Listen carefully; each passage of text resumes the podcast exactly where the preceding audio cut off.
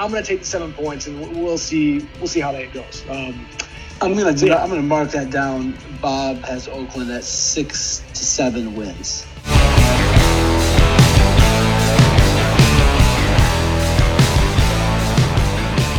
You know, I'm not trying to start every episode with a foolish remark from the previous week, but it is funny to hear them after the fact, especially when they're being called out as foolish at the time as well. So, with that, this is Swipe Right Sports, your sports pod hookup.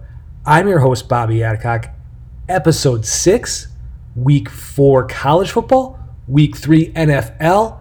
Let's get into it. First, we're going to start with the college football DFS recaps of my posts on Fake Pigskin from last week and a little look ahead to this week.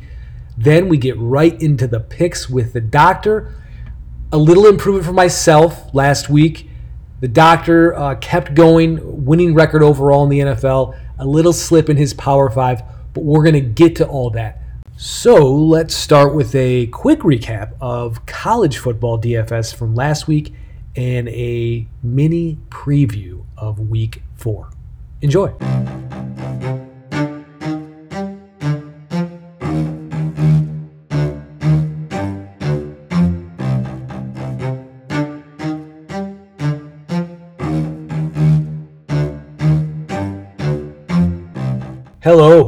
Are through three full weeks of the college football season, and I was pretty happy with how last week went, really, uh, on both the day and the night. Um, the good, I think Malik Knowles and Elijah Collins did what they needed to do to justify their selections. Uh, Malik Knowles saved his day with a kick return for a touchdown. After watching that game, it looks like he's probably more of a touchdown dependent matchup guy going forward. They just don't pass the ball enough. But the good news is for Malik Knowles and Kansas State fans especially, um, they have, according to Pro Football Focus, the top rated quarterback in the nation this year. That is correct. Pro Football Focus released their uh, ratings or whatever their little system is to crank out, spit out whatever garbage they do at three weeks in the season to say that Skylar Thompson is the best quarterback in the nation. Um, when I, I just, it's not a big deal. It's it's it's just if that's what your ranking or your rating system is spitting out, why bother? Why do we have to do this? We all know the first month of the college football season is typically a farce anyway, where everyone is playing uh, their their non-conference garbage schedule probably rankings for actual teams shouldn't be released till probably six, seven weeks in the season. So I don't know why this bothered me so much. I just kind of looked down at my little Roto World app this morning with the updates and read it and was just like, why? Why are we doing this? Anyway, so good for you, Kansas State, uh, best quarterback in the nation. second thing I wanted to talk about is uh, uh, something in the miss department, which was the NC State West Virginia being this kind of sneaky shootout. Uh, I completely neglected this game. Every time I looked at it, I wanted no part of it. I kind of even vomited in my mouth a little bit, uh, thinking about watching it and putting anyone in my lineups in this game. So uh, it was out of nowhere. Uh, I haven't really gone back and watched it. I will and try to get some information out there. But I think bottom line is start paying attention to West Virginia. Um, they, they were terrible up until then, and then really uh, beat a very uh, solid NC State team, or one that's expected to compete in the ACC uh, outside of Clemson, of course. So, um, and the last thing for college DFS last week is just kind of the general approach I'm trying to take with my posts on Fake Pigskin, and that is to offer the targets Obviously, I want those to work. I want them to pay off for your lineups and be, be kind of the bread and butter. Beyond that, what I'm trying to do is study each game on the slate to highlight circumstances and situations that I believe are areas of significance for your consideration. For example, in the day slate, I brought up Dillon Gabriel in the quarterbacks section, just kind of mentioning, hey, we don't know who's going to start kind of like that information with college football. This isn't like the NFL. We're never going to get perfect information. But if you're into speculating, my guess is he holds the job and he's a fantastic price. And if you took the risk, uh, it paid off huge. He had a big game at a, at a very low price, and um, I think he's up around now this week at like seven grand. So uh, no longer anyone sleeping on him, including the DK pricing model. So um, the same goes for the night with uh, the TCU running back section. And I just discussed, you know, Darius Anderson and Sewu Awunawanalea, or I'm not going to say his name right. Who cares? Um, but just kind of not necessarily saying you got to play this guy, just saying, hey, here's this circumstance. One of these guys is kind of a home run hitter. The other guy is maybe more of the between the tackles. Um, this is what to expect. This would be my guess as to how it might play out. Uh, be advised. So, um, and and that's kind of you know I want this to be, and so I want this to kind of just more so than just the targets. I want it to be a maybe just a 10, 12 minute synopsis of each week where after you read, you feel ready to dominate and just live your best CFB DFS life. So uh, that's what I wanted to discuss. Looking a little bit ahead to week four, I think it's starting to get uh, a little bit, a little bit uh, difficult to find the value at the real low prices. I think moving forward, uh, we're going to start having to really hit big in the, the five to six thousand dollar ranges. I think that's where you're going to gain probably the most edges as we move along into this season. Um, so there's that. Next, we are moving to the weekly pick segment with the doctor and just a little clarification about our our approaches and our kind of way we go about making these picks. So some people they like metrics. Some are more kind of instinctual and feel. Some are just logic, like, hey, um, I'm taking Kansas City over the Oakland Raiders because the Oakland's bad, Kansas City good. Uh, sometimes it's just not that deep. and I think what we do is we offer a healthy balance of all three of those things. So even if we go off the rails with the picks and they're awful some weeks, we want to do it in an informative, entertaining way that makes you think, prompts some laughter, and who knows? There could be some tears. Maybe gets emotional based on the way MSU season going, uh, I wouldn't be surprised if the Docker had some breakdowns. He, he's an emotional man. I know him personally. Uh, some people don't think that about him, but not true. Not true. That said, we have a 21 game slate of college and pro matchups with dozens of tasty morsels and particulars for each one starting now.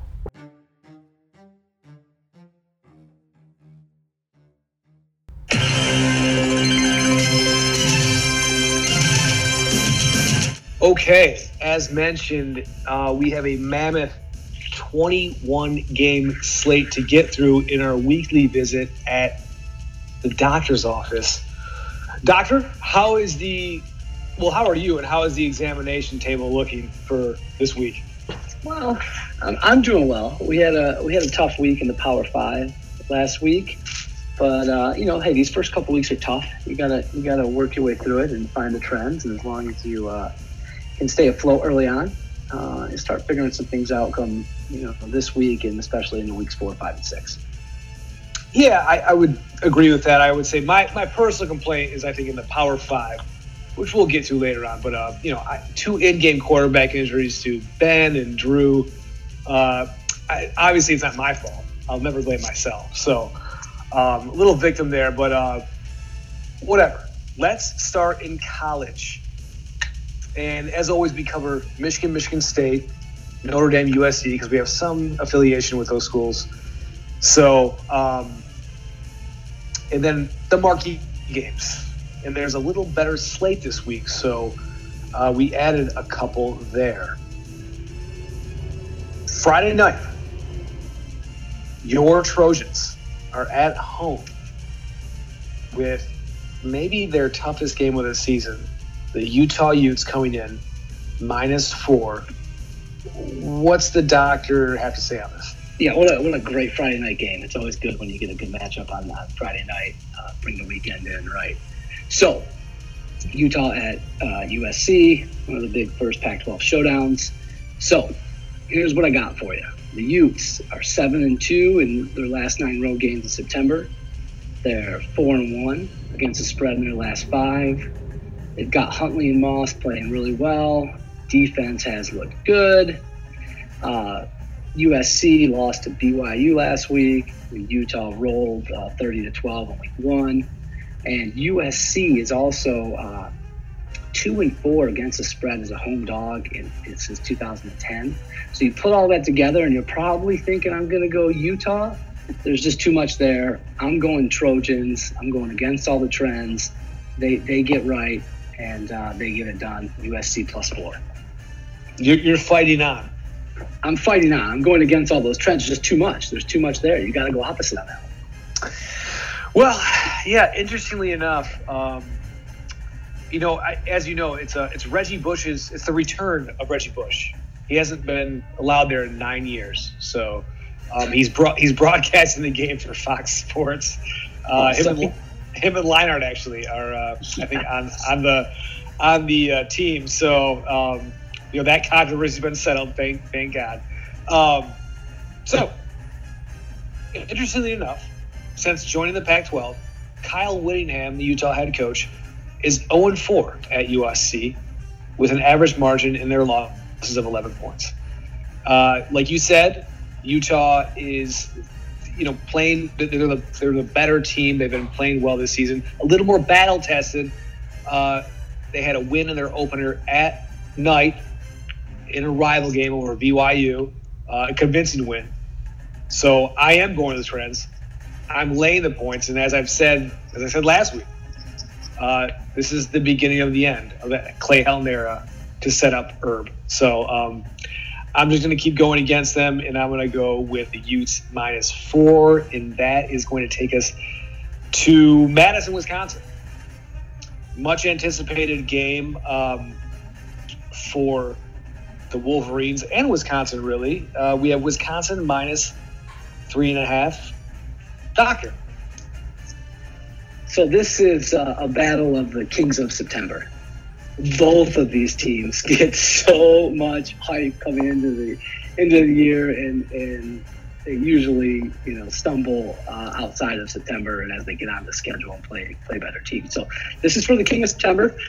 Um, you know, both teams are coming off buys, so both should be should be ready to go. Uh, they're pretty similar teams here. I think you've got good run games, um, solid defenses. So I'm, I'm going, you know, with a quarterback view of this, and and I do think Shea um, will make a few more plays in this one. Uh, also, you know, Wisconsin has four freshmen on their offensive line, which hey, that Don Brown defense is oh is always special. Look out for Donnie B and the boys. But the other thing is, Wisconsin hasn't played anybody, right? They've been dominant. I don't know if they could, I don't think they give a point yet. So they've seen no adversity, and we poked fun at Michigan for, for that Army game, but they got through it. They got a win. They, they faced adversity. Done. Uh, I'm taking the Wolves plus three and a half in Madison in a game that everybody's calling a big game, which really isn't a big game at all. But both these teams will have like three losses by the end of the year. Yeah, it, and I agree with all that. To add on, just kind of like how these are like fake good teams for the most part every year. What would the line against OSU be this week? I mean, Ohio State. What would the line be at Ohio State for either of these teams this week? Minus double digits. Absolutely. So it's just like yeah, for sure. just, it just gives you some perspective. Like, oh yeah, big matchup. Two uh, two top fifteen teams. It's like yeah, whatever. Um, right. Interestingly enough, interestingly enough, do you know the last time the Michigan Wolverines won at Wisconsin? Can do, do, do you recall? I do not.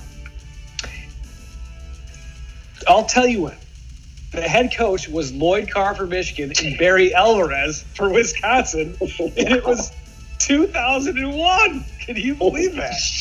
No, I can't. Yes, 2001. That's an amazing pull. And it came on. It, this is this is so bizarre, but it came on a punt with under 30 seconds to go, where Michigan was punting. They were tied up, and the punt hit the leg of a Michigan gunner or I'm sorry, it hit the leg of the Wisconsin gunner. I, I reversed that. Hit the leg of the Wisconsin gunner. Michigan recovered it inside the 20 yard line, and Hayden Epstein hit a field goal with under like 20 seconds to win the game. 2017. Did you, did you go back in YouTube and watch this today or what? Absolutely, I watched this. Not today, but I, I watched this. Uh, John Navarre versus John Navarre versus Brooks Bollinger. Yes, I once is- I once played John Navarre in a I am hoop game, uh, and I will add we won, and he was ejected with a double technical. He and we guarded each other. Just throwing that out there. that, that's outstanding. I'm so yeah. That's the last time these guys won in Madison. So bizarre. Um, uh, you know, but uh, I'm I'm actually with you. Uh, I I agree with the whole premise that we don't know anything about either of these teams. They both have tons of question marks, tons of proof. I think they're very similar, and it's a, actually a good matchup for Michigan because Wisconsin just does their base offense and runs the ball into the line. So I'm taking Wolverines plus three and a half as well. Um, and that will bring us to our Spartans. And they are at Evanston, Illinois to take on the Northwestern Wildcats. MSU up to minus nine. Where are you at?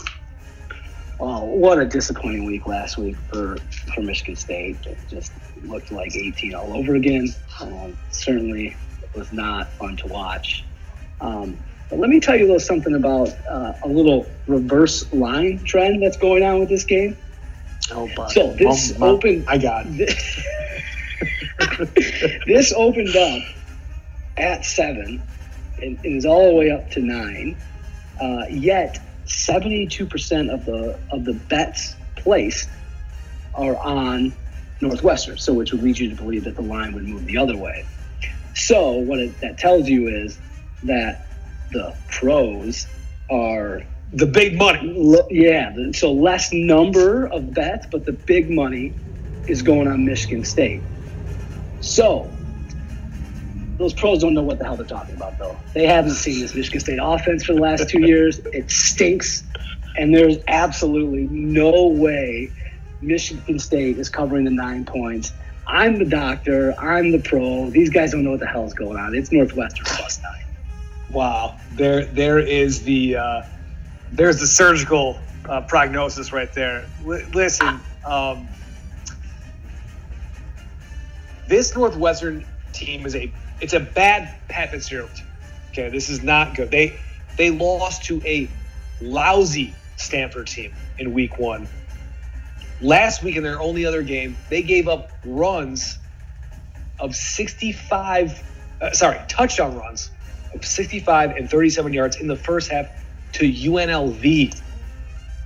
If Michigan State cannot, all they need to do is put up three offensive touchdowns. They do that.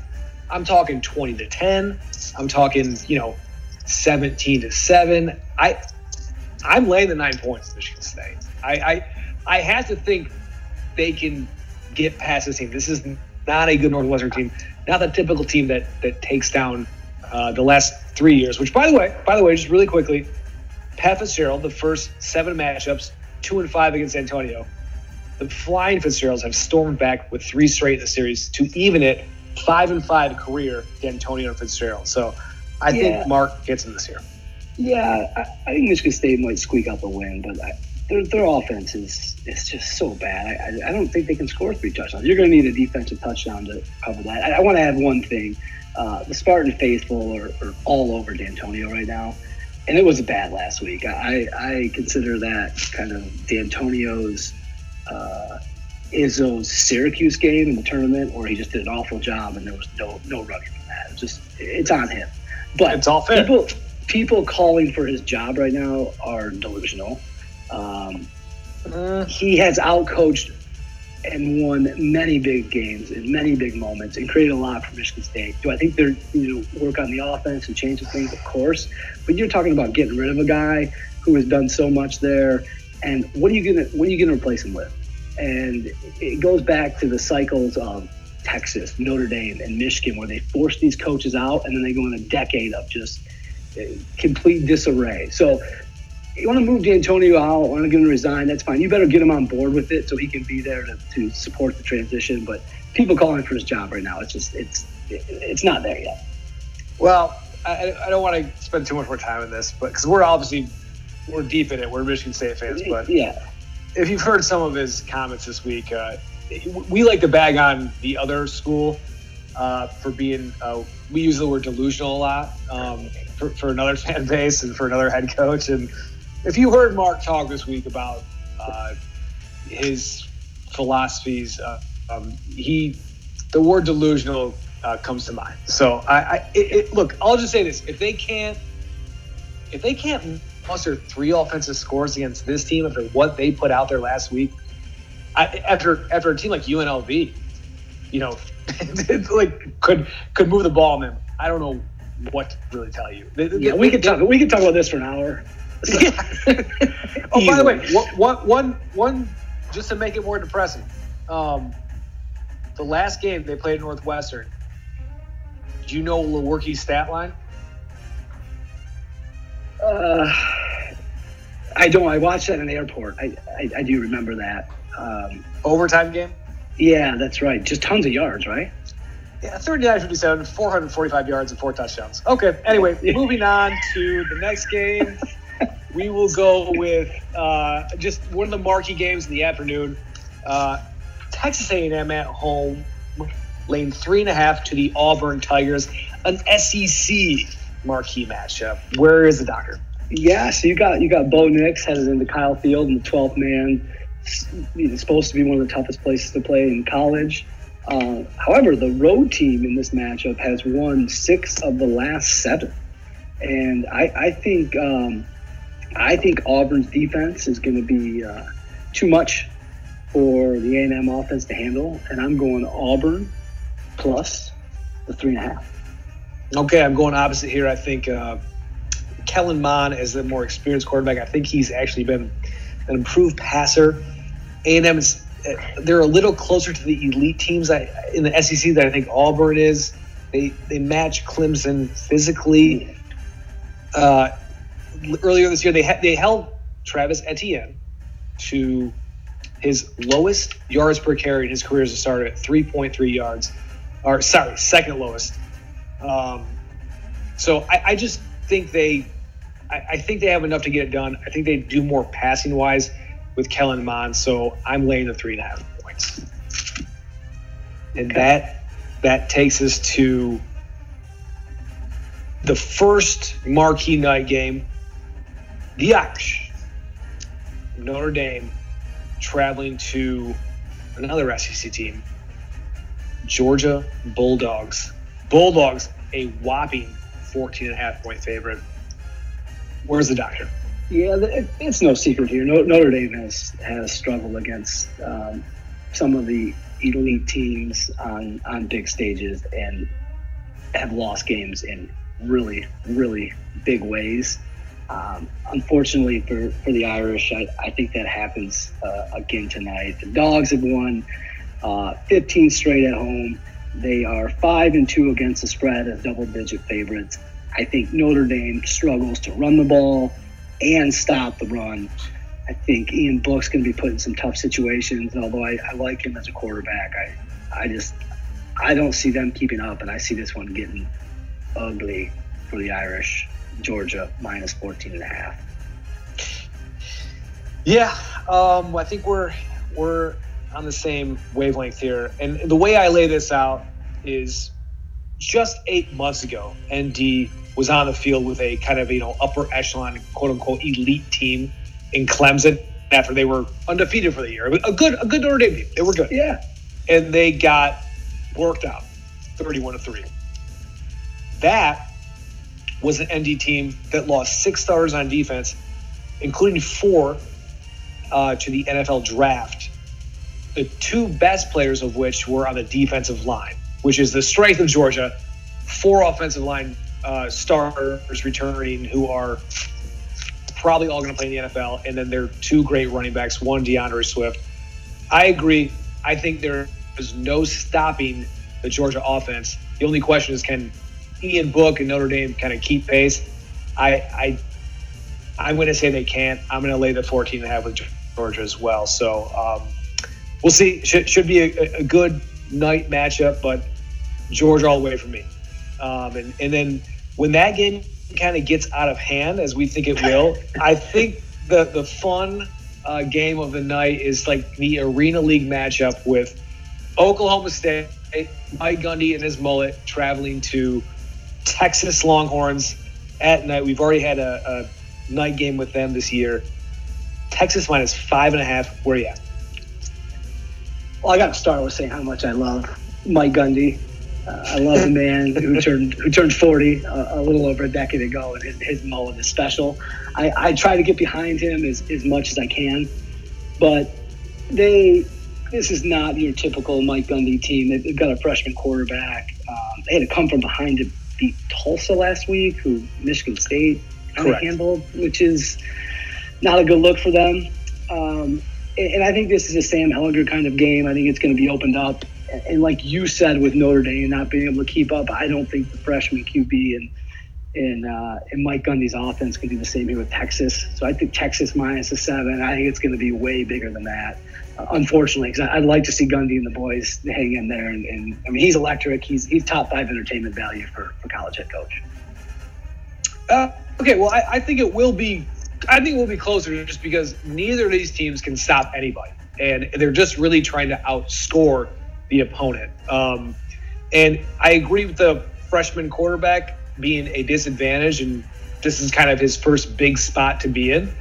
And interestingly enough, I watched that game against Tulsa, and he can't throw the ball, so that's also uh, that's also not a good thing. But the good thing about Mike Gundy is that he knows that, and he keeps it very simplified. This is what I like him is they throw screens to Tylan Wallace. They're uh, one of the best playmaking receivers in the country, or they just throw bombs, and they that's all that's all they do, and then they hand the ball to a guy named Chuba Hubbard, who uh, runs for a million yards a game. So I, I think this will be a close game, a highly entertaining game. But again, you ask me, I'm taking Ehlinger I think he's a gamer. He plays well in big spots, has a track record for that last year. I'm going to lay the five and a half with Texas. And uh, yes, that is it. And we. Did you say five and a half? It is five and a half. Yes, correct. That's not what you said. Did I, did I, did I say that? No, you did. You said five and a half. That's correct. You can cut that. I said seven. I'm incorrect. You can cut yeah, that. you're you're no, I'm not. I'm not cutting anything. You're incorrect. All right, that takes us over to the NFL, and uh, let's just let's just set the uh, let's set the landscape here for the NFL. Um, last week, I was two and three in the Power Five, seven and eight overall. Uh, uh you know, little improvement for me obviously, I complain about getting screwed by the in-game injuries for Drew Brees and Ben. That's uh, not my fault. Uh, so you know, obviously, I, that, that, was a victim. Um, uh, and you were one and four in your Power Five. Same too, though. Same victim, victim as well. Yeah, you victim. No, we're all all victims. Absolutely, all victims. Uh, and a nine and six overall winning record um, for the season. I'm three and seven, putrid in my Power Five. You're five and five. I'm 11 and 19 overall. You're 16 and 14, a winning record for the doctor. And uh, just to kind of also set the stage overall for the NFL through two weeks, the Dogs have a 19 and 13 advantage. Road teams, oddly enough, just in general, 21 and 11 against the spread. Home favorites, 5 and 14. We have 13 home favorites this week. Right. Thir- only, only two road, yeah, only two dogs. Yeah, and um, and then home dogs five and eight, and there have been no outright, or, or sorry, favorites that are seven or greater are four and five, and there have been no outright losses from those heavy favorites yet. So, I that's got to change this week, right? So um, let's just get into it first matchup would be uh, the Bungles of Cincinnati at Buffalo. Buffalo looking to get to 3 0 for the first time since 2011, lane six. Who would have thought that in week week one? So uh, the Kings of New York. Yeah, yeah, Kings of New York, baby. State state champs. State Back champs. in the New York groove. Love it. can you believe that? Cincy is one and nine in its last ten games, that that is just awful. And they were blown out by the Niners last week. Um, you know, the Bills' defense uh, so far has been been pretty strong. Statistically, they're they're up there. I think they're in the top five now. Having said that, they played you know the Jets and the Giants. So what do you really know? But then again, we probably put Cincy in with the Jets and the Giants as far as teams that are just not very good. So I'm I'm rolling with Kings New York. I got Buffalo minus the six. Okay, interesting you say that. Um, I would like to introduce a, a, a stat that I think you know I kind of track a little bit. And what that is, is an offensive touchdown drive stat that I track each team every week who has offensive touchdown drives of 50 yards or greater. Now, why 50 yards? This is because it removes the advantages gained from turnovers and special teams for the offense that they get. And it also, I exclude all touchdown drives from garbage time. For example, Washington has had two of these in the first two weeks of the season. They do not count. When you're down in the fourth quarter by, you know, 30, 20 points, you don't get credit for that. Does that make sense? It does. I can name an, another guy who's got a lot of touchdowns like that. we'll, we'll talk about that. we'll talk about that. So um, I like the stat, Bob. Well okay, well, so yeah, so essentially what it is, it's just a simple reflection of an offense's ability to execute touchdown drives from normal starting field position when the game is in question. That's all it is. Okay, it's it's not you know whatever advanced metric, but that I think it it makes sense. So in the first two weeks, Cincy's ratio is three to seven. That's tied for fourth worst in the NFL. Buffalo's six to three, fifth best in the NFL. In addition to that, Cincy's averaging a league worst 1.8 yards per carry on the ground. Um, and and and who are we kidding? I mean, look, they we, we kind of talked last week. They played like relatively well in Seattle and kind of thought, oh, you know, maybe this is kind of a surprise team you know what? When you go home in your in your home opener, right, for the season, and you show your ass like they did and get down 31 to 10 early in the third quarter, it's just not. You're the bottom five team that everyone thought you were. I, I just, I can't do it. Um, Bills, I think they get to three and zero oh for the first time since 2011, like we talked about. I'm all Bills minus six. Yes. And that, Way to lay out. I like it. all right, all right. But that stat might come up later too as well. So um, that takes us to one of the college football point spreads in the NFL this week. There's two of them. Miami Dolphins at Dallas. Uh, Dallas minus 21 and a half. I, where do you start with this? So there are no trends. There are no statistics there's no analysis needed for for this game. People are just not allowed to bet in Miami. You're not allowed to bet on anymore. That's it. So it's Dallas minus 21 and a half. You can say all the numbers you want. You're just not allowed to bet in Miami anymore. That's that's just the rule.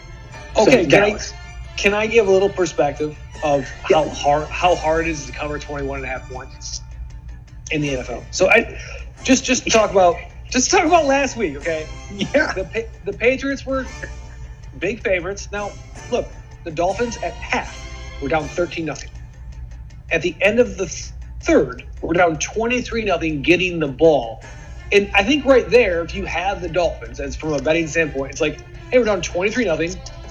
I got a, I don't know, 50 50 shot to cover this. I have a whole quarter. The Patriots are going to take the foot off the gas.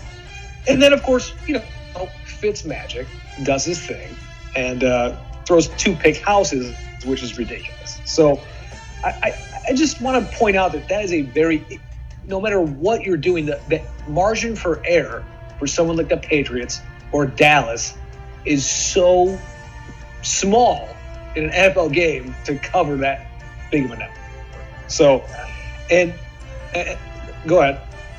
Yeah, but Bob, it's it's happening, right? Like you say, this, it's 50-50 shot. No, this isn't like a normal NFL team this is a terrible team right now, who's probably the worst we've seen in uh, maybe ever through their first two games. Like it's I get what you're saying. You're thinking of normal bottom barrel NFL teams. I think we've got something we've never seen here before. So I expect a pick six. I might expect two or a fumble the house or a block punt or something. It's just it's it, you're treating this like a normal situation. You're trying to come at it logically, and there's no logic or history you can use in this game. You can't. That's fair. Um, it's it, it, it may be it may be the most blatant example of NFL taking that we have. Um, uh, I it probably is bigger than Jon Gruden's last year with the Raiders. So um, that's fair. I would like to add a narrative spin. Um, is it good for the Dolphins to be on the road? Just God, you're trying so hard. it doesn't matter. It doesn't matter. They're going to bond together. They're going to talk about nobody believes in us, and they're going to, you know, they're going to.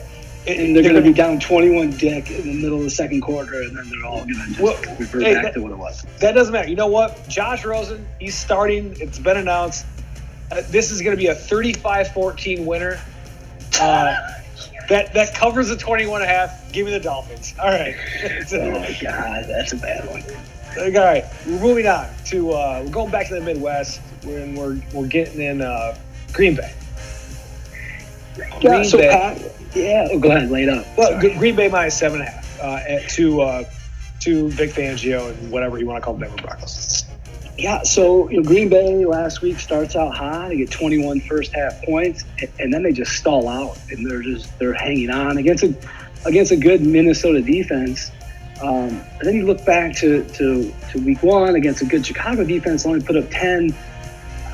They're just they're struggling. That, that Green Bay offense is struggling. haven't haven't found their groove yet. Um, their Green Bay defense uh, not not great against the run statistically. Um, and so now you bring in a Denver team who has uh, Joe Flacco, who I think we know has not looked good, but not elite. I, not certainly not elite. Um, but I think the De- so I think the Denver rushing attack here uh, does a little damage. I don't think they're going to win the game, but I'm, I'm going to go Broncos here uh, plus the seven and a half in in Lambeau. That's nice. Um, do you remember? Do you remember that stat I discussed about offensive touchdown drives? Yes, I, I do recall. What would you guess the Broncos' touchdown drives are through two games? That they've had meaningful touchdown drives of over 50 yards? One, the last drive against Chicago? That's correct.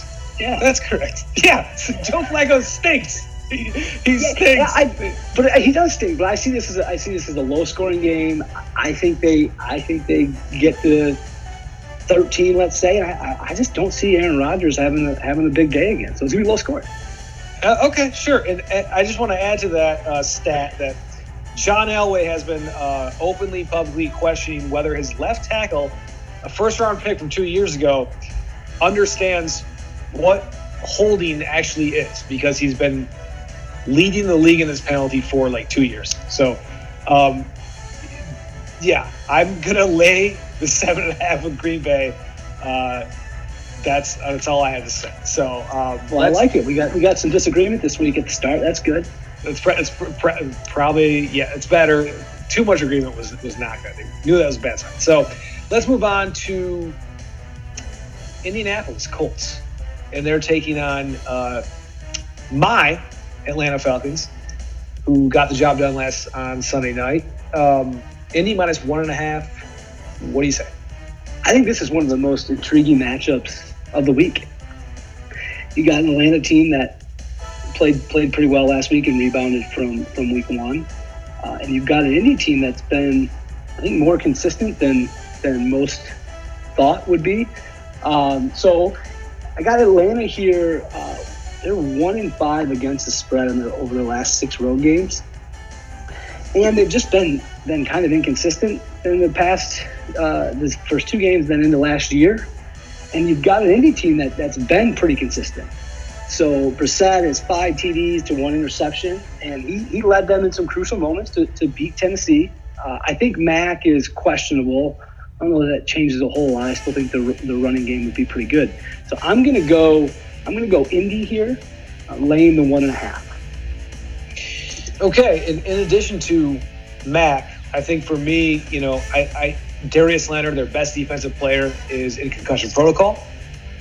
And also, uh, starting cornerback, highly questionable for the Colts as well, which flies in the face of Atlanta's massive strength, which is potentially the best uh, one-two wide receiver combo in football. So, um, I, I think that Atlanta here has kind of a new lease on life with that win and also the injury to Brees uh, in the NFC South. If they can get to two and one here, they could be in the driver's seat now in that division, honestly. So um, I'm going with my Dirty Birds. I backed them at the beginning of the year. They came through last weekend. Uh, my Falcons plus the one and a half. I will go. And that takes us to Kansas City, where I have uh, bet against them, or not bet, but you know, picked against them twice, and they are now minus six at home in their home opener against the Baltimore Ravens. Where you? Uh, so I, have got a little uh, a little theme going tonight, where there's a couple games here where, uh, like I said around the Dallas Miami game, there's no statistics, there's no analysis, there's no summary, there's no trends needed. Uh, people are not allowed to bet against Mahomes. They're just not allowed to do it. The guy is disgusting. What he did last weekend, some of the throws he made, and what he's done throughout his career, it's just it's unbelievable. Um, and then also you had uh, Demarcus Robinson filling in for Tyreek Hill. It was almost as if it was the same guy in the field. Uh, so I, am going KC minus the six, and you should do the same, and everybody else should do the same. You should not be betting against Mahomes right now. Just just don't do it. Doctor's orders. So that is the uh, true sign, I think we both agree, of a truly great quarterback is someone like Tyreek Hill goes out of your offense and all of a sudden Demarcus Robinson, who I looked this up, never had more than five catches or even even surpassed 100 yards in his three years in the NFL. Uh, goes for six in 172, and all of a sudden is basically Jerry Rice. Um, that's the sign of, of true greatness at that position. I mean, it was it, that was unbelievable, and I know it was against Oakland and whatever, but to not miss a beat like that was so impressive, and he had he had four touchdowns in the second quarter. So um, it, was, it was so stupid to watch. Uh, all that said, Doctor, all that said, um, I'm a stubborn person, and I think the Ravens match up really well with Kansas City. Their left tackle is out for this game, Eric Fisher, Pro Bowler, uh, very important player in their offensive line. Kansas City still giving up almost six yards per carry to running backs. That's not including running backs, or sorry, not including quarterback, which we know Lamar just rushed for over 100 yards last game. They played them very tough in this game last year. Um, and also, look, I've picked against them twice, so if I keep going, it has to eventually work. Baltimore plus six is my pick. You obviously, you obviously weren't listening. You didn't listen to what I said, and if you notice, I didn't even say Baltimore. I didn't say Lamar Jackson. I didn't mention anything because it just doesn't matter. It, it's Mahomes. It's the Chiefs. It, it, you're just you're wrong on this one. Okay. I, no, that's that's that's wonderful. That that we will we will find out. Um, can't wait to play a clip from this in the opening next week. So, um, we go to my Oakland Raiders that I predicted will win six seven games. And then at, yep, at uh, we, we everyone knows uh, at Minnesota, Minnesota, a whopping pretty big nine point favorite. Where are you at? Big number, doctor. So since Gruden's return, Oakland is a whopping six and ten against the spread. That includes uh, a woeful two and six on the road. Uh, Minnesota is four two and one uh, as a home favorite in their last seven. Uh, they're coming home. Defense is strong. Cooks look good. Um, Oakland struggled last week. It's Minnesota minus nine all the way. Okay, well, going back to last season, I have, I've had this theory about the Vikings being just a very kind of fake good team, and this is similar to like how we judge college teams, where they they beat up on the shitty teams they face, and then when they play real teams, they get blasted. Um, and, and just to kind of support that, Minnesota eight seven and one last year. Seven of those wins came against losing teams. Overall record being 36 and 75. Um, I know And I another guy like that. I- exactly, exactly, and and also, it, I I think this carried over a little bit. You know, they're they're one and zero. They kind of had Atlanta played like terrible in week one, and they went on the road to Green Bay, where okay now they they got a real a real spot, a division game against Aaron Rodgers. All right, are you for real or not? Guess what? Down twenty one dick in the second quarter to, to Green Bay. Like it's the same story. So it's just like, uh, you know, I, I don't I don't buy into them at all, to be honest. But this is a week where they got uh, you know a wounded duck here in Oakland. Uh, Josh Jacobs looks to be banged up, who's already one of the most important players offensively. I think they do what they do, and they boss up on a bad team, and they, you know, show everyone look good again, and we're, you know, we're back and all this stuff. So um, I'm, I'm definitely in the nine with Minnesota. even though even though you like Oakland to get six or seven wins, I like it. Okay. Yeah, well, they're they're my they're my Raiders. So uh, we'll, Okay. we'll we'll get it some other we'll get it some other way. I got, I got some. I got some plans for them. Um, all right, that brings us to the next uh, college football line. Pats minus 22 against the Jets. and, um, you know, look, I'll just start this one off because I know what you think. And I, I'm going to tell you what I'm going to tell you what someone else thinks. Someone else who's way more qualified than either of us to judge the New York Jets and their quarterback situation. Um, when when Bill Belichick was asked about the, the situation for the Jets and their quarterbacks, he said, "Well, quote, well, I think nobody knows the quarterback situation better than Adam Gase does. He feels like Luke Falk has more experience in the system, which he does, than any other player that they have. He was in with him last year in Miami. He went through all the game plans, went through all the adjustments, had a whole year of it in Miami. Darnold didn't do that. Siemian didn't do that. I think that Coach Gase has expressed the confidence that he has in his quarterback, and I believe him. I don't think he would have brought him to New York and he would have put him in there if he didn't have that. I don't expect the offense to change. Bill, unquote, unquote, Bill Belichick believes greatly in in this Jets quarterback situation. So, I mean, how can you go against one of the greatest football coaches of all time, really, in, in, college or pro? Are you going against him? Absolutely. Absolutely. Absolutely. So you're taking New England. I want. I no. I want Jets. I, same same logic. I'm sticking with this logic as Dallas. I'm doing Jets plus the 22. That's it. Uh, I, I I recall a game. I think it was. Uh, gosh, it was it was Peyton Manning. I think they were playing in Jacksonville during the Jacksonville terrible days, and they were like a 20 point favorite. And, and we thought we had a chance in the third quarter. We had took the big dog, and it was like you were talking about that coin toss and all that stuff. It, it ended up being like a 35 0 game, and, and just no chance. Uh, that's happening again. This, I, I'll tell you what, fun little storyline here. Pick 199 versus pick 199. TB12 versus LF8. Uh, that's that's been the story going around today. Both are drafted at 199.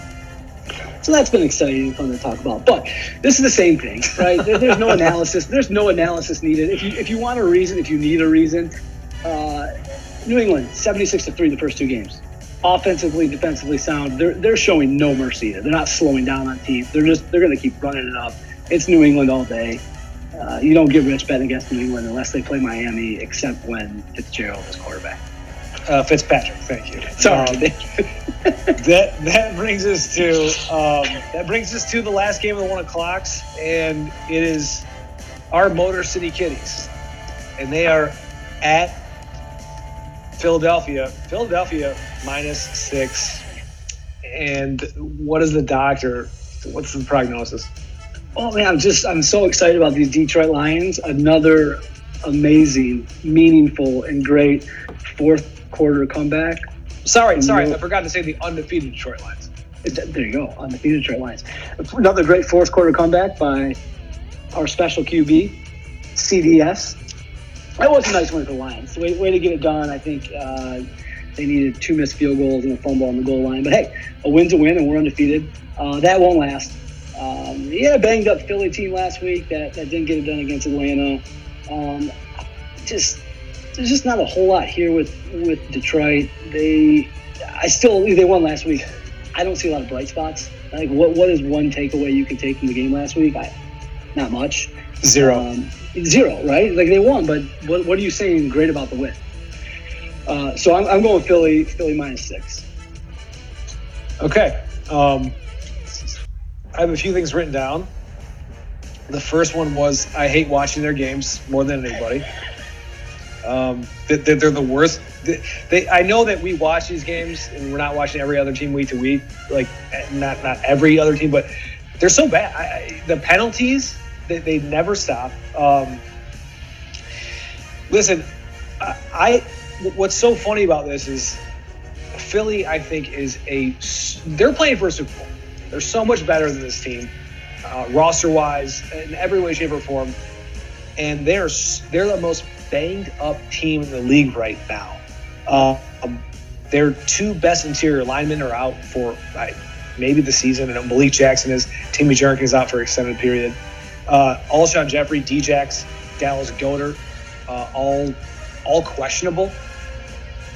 And I I just think they're catching them at this perfect time, and it's it's it's it's so it's so Detroit. Are you gonna do it? Are you gonna do it? I no, I here here's what I think it is. I think it's the win no cover, and then we get a week of oh no, but they're good because they hung with Philly, and okay. and that's that's what it is. So I I'm taking Detroit plus a six, and uh, yeah, I I think they I think they hang around and make it close, and I think it's just they're catching the perfect week. So whatever. Um, I I can't wait to hate watching that game. So. Um, let's just get out of here to the four o'clocks for Christ's sakes. Um, so uh, the first one is at least you know this is a perfect example. I, I just don't want to keep talking about the Lions, but um, the first game four o'clock, Carolina in the desert. Uh, Arizona now it opened up at I think Carolina minus two and a half. Now now Cardinals minus two and a half because Cam is fully expected, unlikely to play. Um, and yes, I, the reason I cover the Lions is as much as I don't think the Cardinals are going anywhere this season, how interesting are they in general? If that was the Lions scenario where we had Kyler Murray and Kingsbury, it would at the very, very least, you would just go, this is going to be interesting. So, um, anyway, where are we go? No, no, we have this. No, we have this boring. It's it's it's it's awful. It's awful football. Anyway, where where are the odds? Right. So Cam is not expected to play. They haven't officially announced it yet, but it, is leaning that way. So that's the assumption we're going under right now. So is that, the is that better? Is that better or worse? By the way. I, I, don't know. That's a good. That's a good point. Uh, Vegas would say it's worse, but you got so you got the battle of the Kyles here, right? Kyle Allen, Kyle Murray. Not the first time they battled it out, right? Didn't uh, Kyle and Kyle, Kyle and Kyler sorry, Kyle and Kyler. Uh, Ryan and Ryan. It's not Ryan, it's Ryan. Uh, battling it out in the desert. I believe they battled it out at A and M once before. Um, but I, I think uh, I think Arizona's starting to starting to show something. It looked really good last week in a, in a loss, which you know normally you don't put a lot of stock into. But considering they're so young and the air raid offense is starting to come together a little bit, and, and it just feels like the, the wheels are off for, for Carolina and and you wonder what you know what the future for McCaffrey looks like there because it, it, looks bad. I mean, it looks really bad right now. So um, I, am going. It's a home game. Desert Cardinals. It's Arizona minus two and a half. So, look, I I watched a Thursday night game with the Panthers and the Bucs, and I hate Thursday night games in general, but I was thinking um, in in the in kind of a celebration of Storm Area 51. Are you familiar with the movement? I, I am, and I look forward to hearing this little story. I, the fact that you're referencing Thursday Night Football is, is funny in itself. It should not be taken into consideration in, in any of these games or analysis. No, but in, in kind of the, the spirit of Stormy Area 51, which is scheduled for this weekend, um, and I, I would love. It got called. It got called off. It got called off. Did you hear that? I did, but then I heard it's like it's they still don't know. So. Oh, all right. Well, hey. I, I heard it got called off, but they still they're like, well, we really don't know. So I'm like, I can't wait to see these people get mowed down by the government. Anyway, so um, Jesus. Anyway, I watched that game on Thursday night, and I hate Thursday nights, like I said. But I thought about if if I say I was an extraterrestrial and I came down to this planet, and they said, and I said, what is this football you speak of? And they said, hey, sit down and watch this game, and you tell me which quarterback is going to be out of this league in six months. I don't know. I I don't know which one I would say. Cam looked brutal. He, he looked hurt. He's hurt. He looked.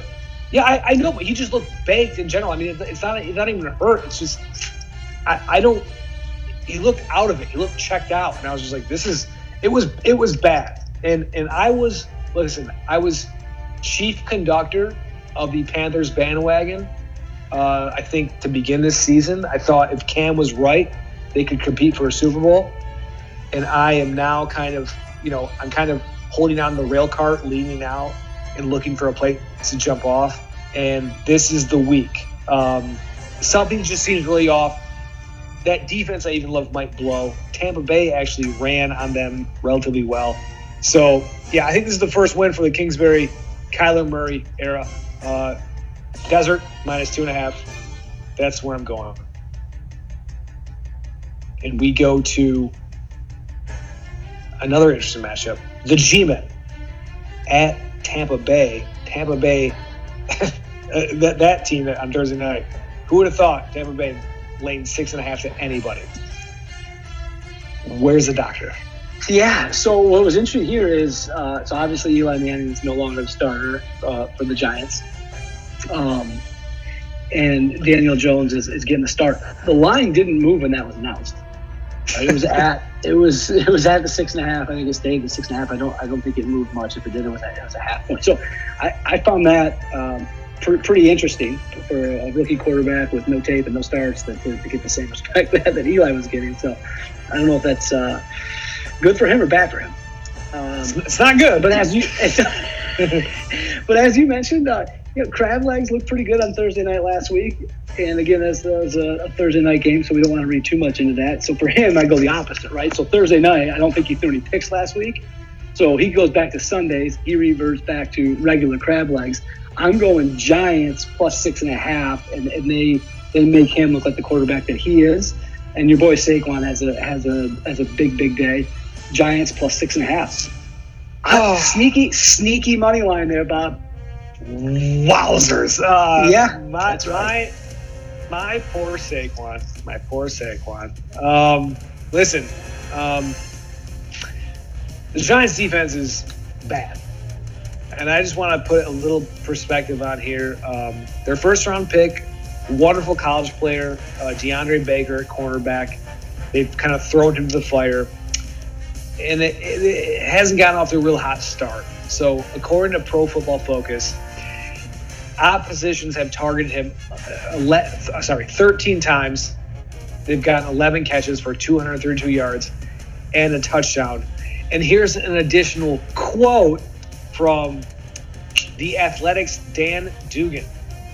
Sum up his performance. Quote, the quote, find DeAndre Baker's man offense working for another opponent, unquote.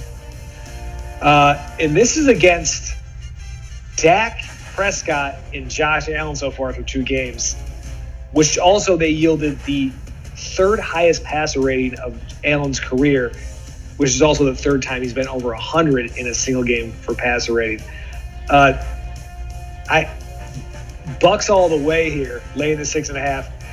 They're back in the NFC South race with uh, Drew Brees injury, so Bruce Arians gets his teams to his team to two and one.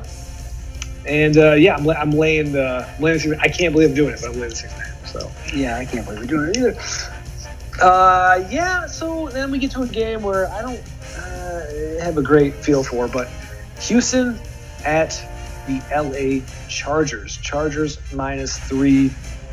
The prognosis. Yeah, I'm with you. This is a tough one to, to feel out. It's kind of like who you believe in more. Do you believe in you believe in the, the Houston offense um, their story, or do you believe in the in the Chargers and theirs? Because you know, the Chargers barely beat Indy in Week One. They lose to the Lions, but then you got Houston who lost the heartbreaker to New Orleans, uh, and then barely squeaks by a, a not very good Jacksonville team. Uh, so I'll, I'll throw I'll throw a stat out here at you. Uh, the Chargers are five and zero against the, the spread against the Texans, uh, and five and one straight up in the last six. So in the past they've seemed to have their number, but you lost the Lions last week. I I can't I certainly can't bet on you the week after that. I'm, I'm taking uh, I'm taking Deshaun Watson in the in the Texans. I I believe he's healthy enough. I don't know if he's 100, percent but uh, I think they get it done out in out in LA. And pass protect at all still after the Laremy Tunsil trade they made for left tackle. Uh, Deshaun Watson continues to run for his life. Texans kind of lucky to be one and one with that Jacksonville win last week.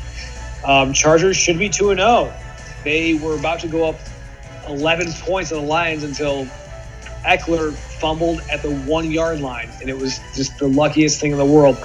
So um, I think they bounce back. I don't love it, but I'm doing the Chargers minus the three points. And that takes us to Pittsburgh, who also lost their quarterback at the San Francisco 49ers. San Francisco minus six and a half. The doctor on the call. Yeah. So if you back up preseason and and you're asked uh, Pitt at San Francisco, give me a line. Not a chance anybody comes up with this minus six and a half. I don't think there's a chance that anybody comes up with San Francisco minus anything. Uh, so this is this is an interesting one. Um, I think people look. I know there's no Big Ben, but you still look at it on paper, and I think there's some shock value to the Pitts, Pittsburgh being six and a half point dogs to San Francisco. Um, Pittsburgh is 0 2 against the spread. San Francisco's 2 0 against the spread. Um, I see, I see the Niners covering the six and a half. I, like I said, I think it's still a, a shock value on paper. I haven't looked at the, the percent of bets. I still think most people would say like, oh, Pittsburgh off the top of their head. So I'm going San Francisco minus six and a half. Okay. Um, well, like I said about Carolina, you know, you have these notions about teams at the beginning of the year, and I think as as it quickly comes up in the first maybe two three weeks, you have to decide: was I right? Was I wrong? And and while I've ejected myself from the uh, chief conductor of the Carolina Panthers bandwagon, I am now running the uh, control room for the San Francisco 49er bandwagon. And uh, I'm telling you this I'm buying in on the defensive line with Nick Bosa, Dee Ford, Solomon Thomas. They've had tons of QB pressures all over the map statistically across the board on, um, and, and just sacks and everything. And one sign of good teams, one sign is beating up on bad teams. They've been up double digits early in the third quarter on both their first games. So I am all over this as San Francisco laying the six and a half points. I think it's a rude awakening for Mason Rudolph in his first game as a starter for Pittsburgh. But it's not all bad for Pittsburgh fans because I'm not sure if you're aware of this.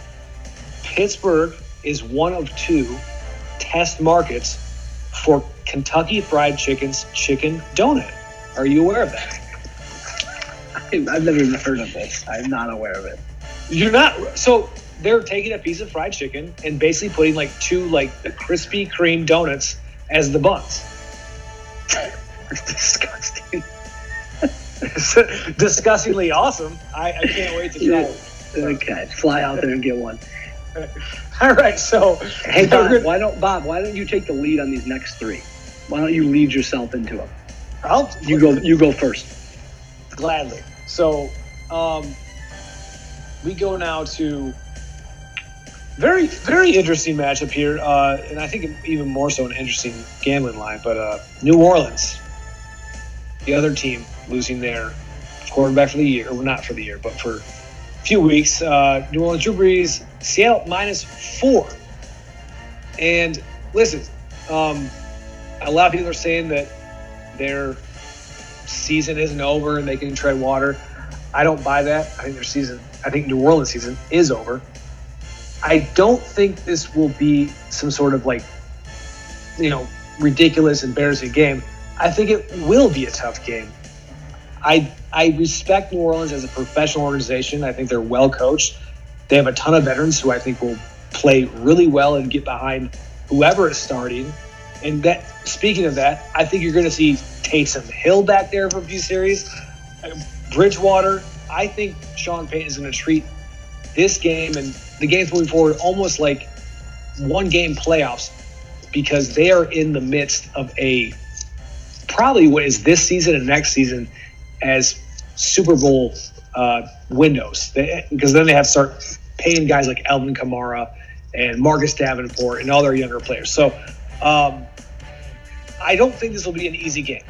That said, Seattle is still the 10 and 16 from last year. They're, they've started to know. Oh. They have shown no signs that they're slowing down or, or, you know, dropping off in some sort of way. In fact, I think their selection of DK Metcalf has added a little bit of a dimension to their upside on offense, which they didn't have last season. So if you believe Seattle is a playoff team and they're going to be in the mix in the NFC, they're not losing at home to a Saints team without Drew Brees. So I'm laying the four Seattle, and I'll go to the doc.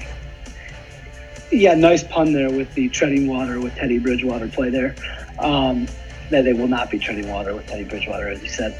Uh, I think you said it all. I'm, I'm in agreement with with the Seattle minus four pick for, for most of the reasons that you said there. The, the one thing you, you left off is Petey will be chomping that gum very hard on the sidelines, and uh, he'll be looking like the Petey of old. He'll be running up and down, and I, I think they they'll get it done. Um, I think it's easier than than you think, um, and I'm taking Seattle minus four. Okay, yeah, I, I, I think if you think Seattle's any good at all, they don't lose a game like this. So let's just switch over to now. We go to Sunday Night Football. I love this game. I think just like last week, this is a phenomenal game. It's a stay away completely for me from like a gambling standpoint. Completely um, agree. Uh, it, total stay away because I think that Monday night game, I still don't think we really know anything about the Browns because that Jets thing, that situation was so bad. It, it, it, was a disaster.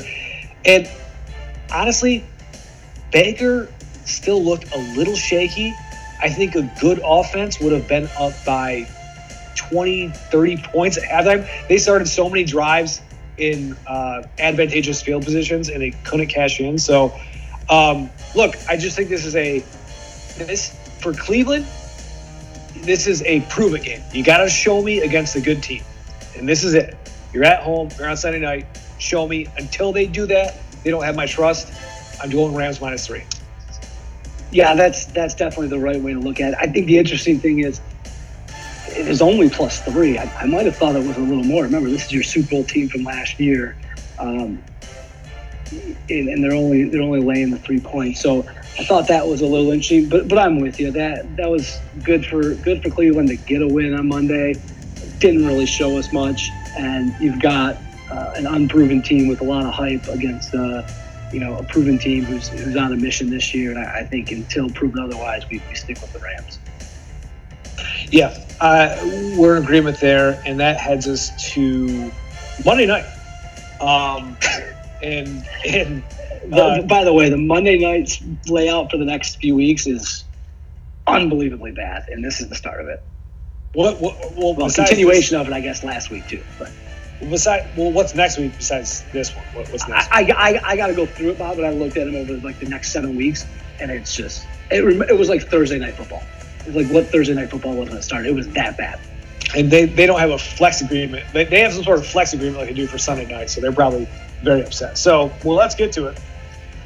Chicago is uh, at the Skins, minus four, and I'll just open up with my my special little touchdown drive stat that I talked about. That I I I, I believe in. Uh, the Redskins ratio through two games, three to eight. That's the third worst in the league. Their average yard per carry is 2.8 on the ground for running backs. That's only behind Miami and Cincinnati. And honestly, outside of a bomb to Terry McLaurin, I, I don't know they score an offensive TD in this game. Um, and, and I kind of look back at that Broncos game last week, who didn't have an offensive touchdown until the very last drive, and go, "Well, what's this team going to do?" And and I I know I know I know Trubisky isn't great uh, by any stretch, but look, I you want you want me to pick this game? It's Chicago all the way minus four. Well, I mean, it's a good stat, but the one thing you left out about the touchdowns is the Bears only have one. They only do. One, they only have one touchdown this year. I I that's that's correct. That's correct. There's only one That, so, uh, I mean, whether it's greater than 50 yards or less than 50 yards, it's only one. Uh, but I, but I'm but I'm with you here. The the, the Bears defense will will absolutely shut out the, this Washington team, and and Mitchy Mitchy Mitchy will will do enough. They'll find a way. They'll they'll get it done. They're they're going to be Chicago's going to be one of those teams that's going to hang around for the majority of the season, and they're going to have an impact on on the playoffs, whether they find their way in there or not. They're going to be in the discussion for the past few weeks, and the teams that do that are going to win games like this against Washington. So it's it's Chicago. I'm with you. We agree there, and let's transition into the real, uh, the real opinions, which is the Power Five. Uh, I will. I'll start it off. I am Green Bay minus seven and a half is one. Minnesota minus nine is two. San Francisco, my, my, my boys, my, my new bandwagon, minus six and a half is three. And then I finished it out with Seattle minus four. And the Monday night game we just talked about, Chicago minus four as well. Okay, that's pretty good. You'll go you'll go four and one on those. Not bad. Okay, uh, you'll lose that Denver Green Bay game. All right, uh, I have Indy minus one and a half, Kansas City minus six, Philly minus six, Houston plus three, and Seattle minus four. That's that's the doctor's power five. And as I mentioned at the beginning, I, I expect the uh, the Power Five record to, to get back on track this week, and especially start to trend upwards in the weeks four, five, six, and seven. Yeah, I mean, you know, you gotta you gotta perform You your the model. You got you got to get the model going. Like there's, you know, this is all anecdotal stuff so far through two weeks. People are stretching back into the into the last year's against the spreads records, and sometimes it helps, but oftentimes it doesn't. So we'll keep building on. it. Well, uh, this was uh, a pleasure, and um, we will see how we do. And we'll always uh, be back for next week. It's great. Thank you, Doctor. Yeah, absolutely, Bob. And hopefully, maybe we'll watch a game here together on uh, on Saturday night. That would be outstanding. Um, until then.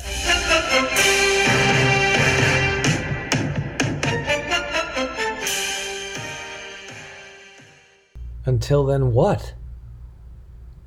I think you get the picture. Uh, weird break off there, but doesn't matter. This is uh, episode six in the books. Swipe right sports. Follow us on Twitter, Instagram at Sports Pod Hookup. I'm gonna get out of here. I'm your host Bobby Adcock. You can follow me at Real Bobby Adcock on also both Twitter and Instagram. And uh, until next week, good luck this weekend.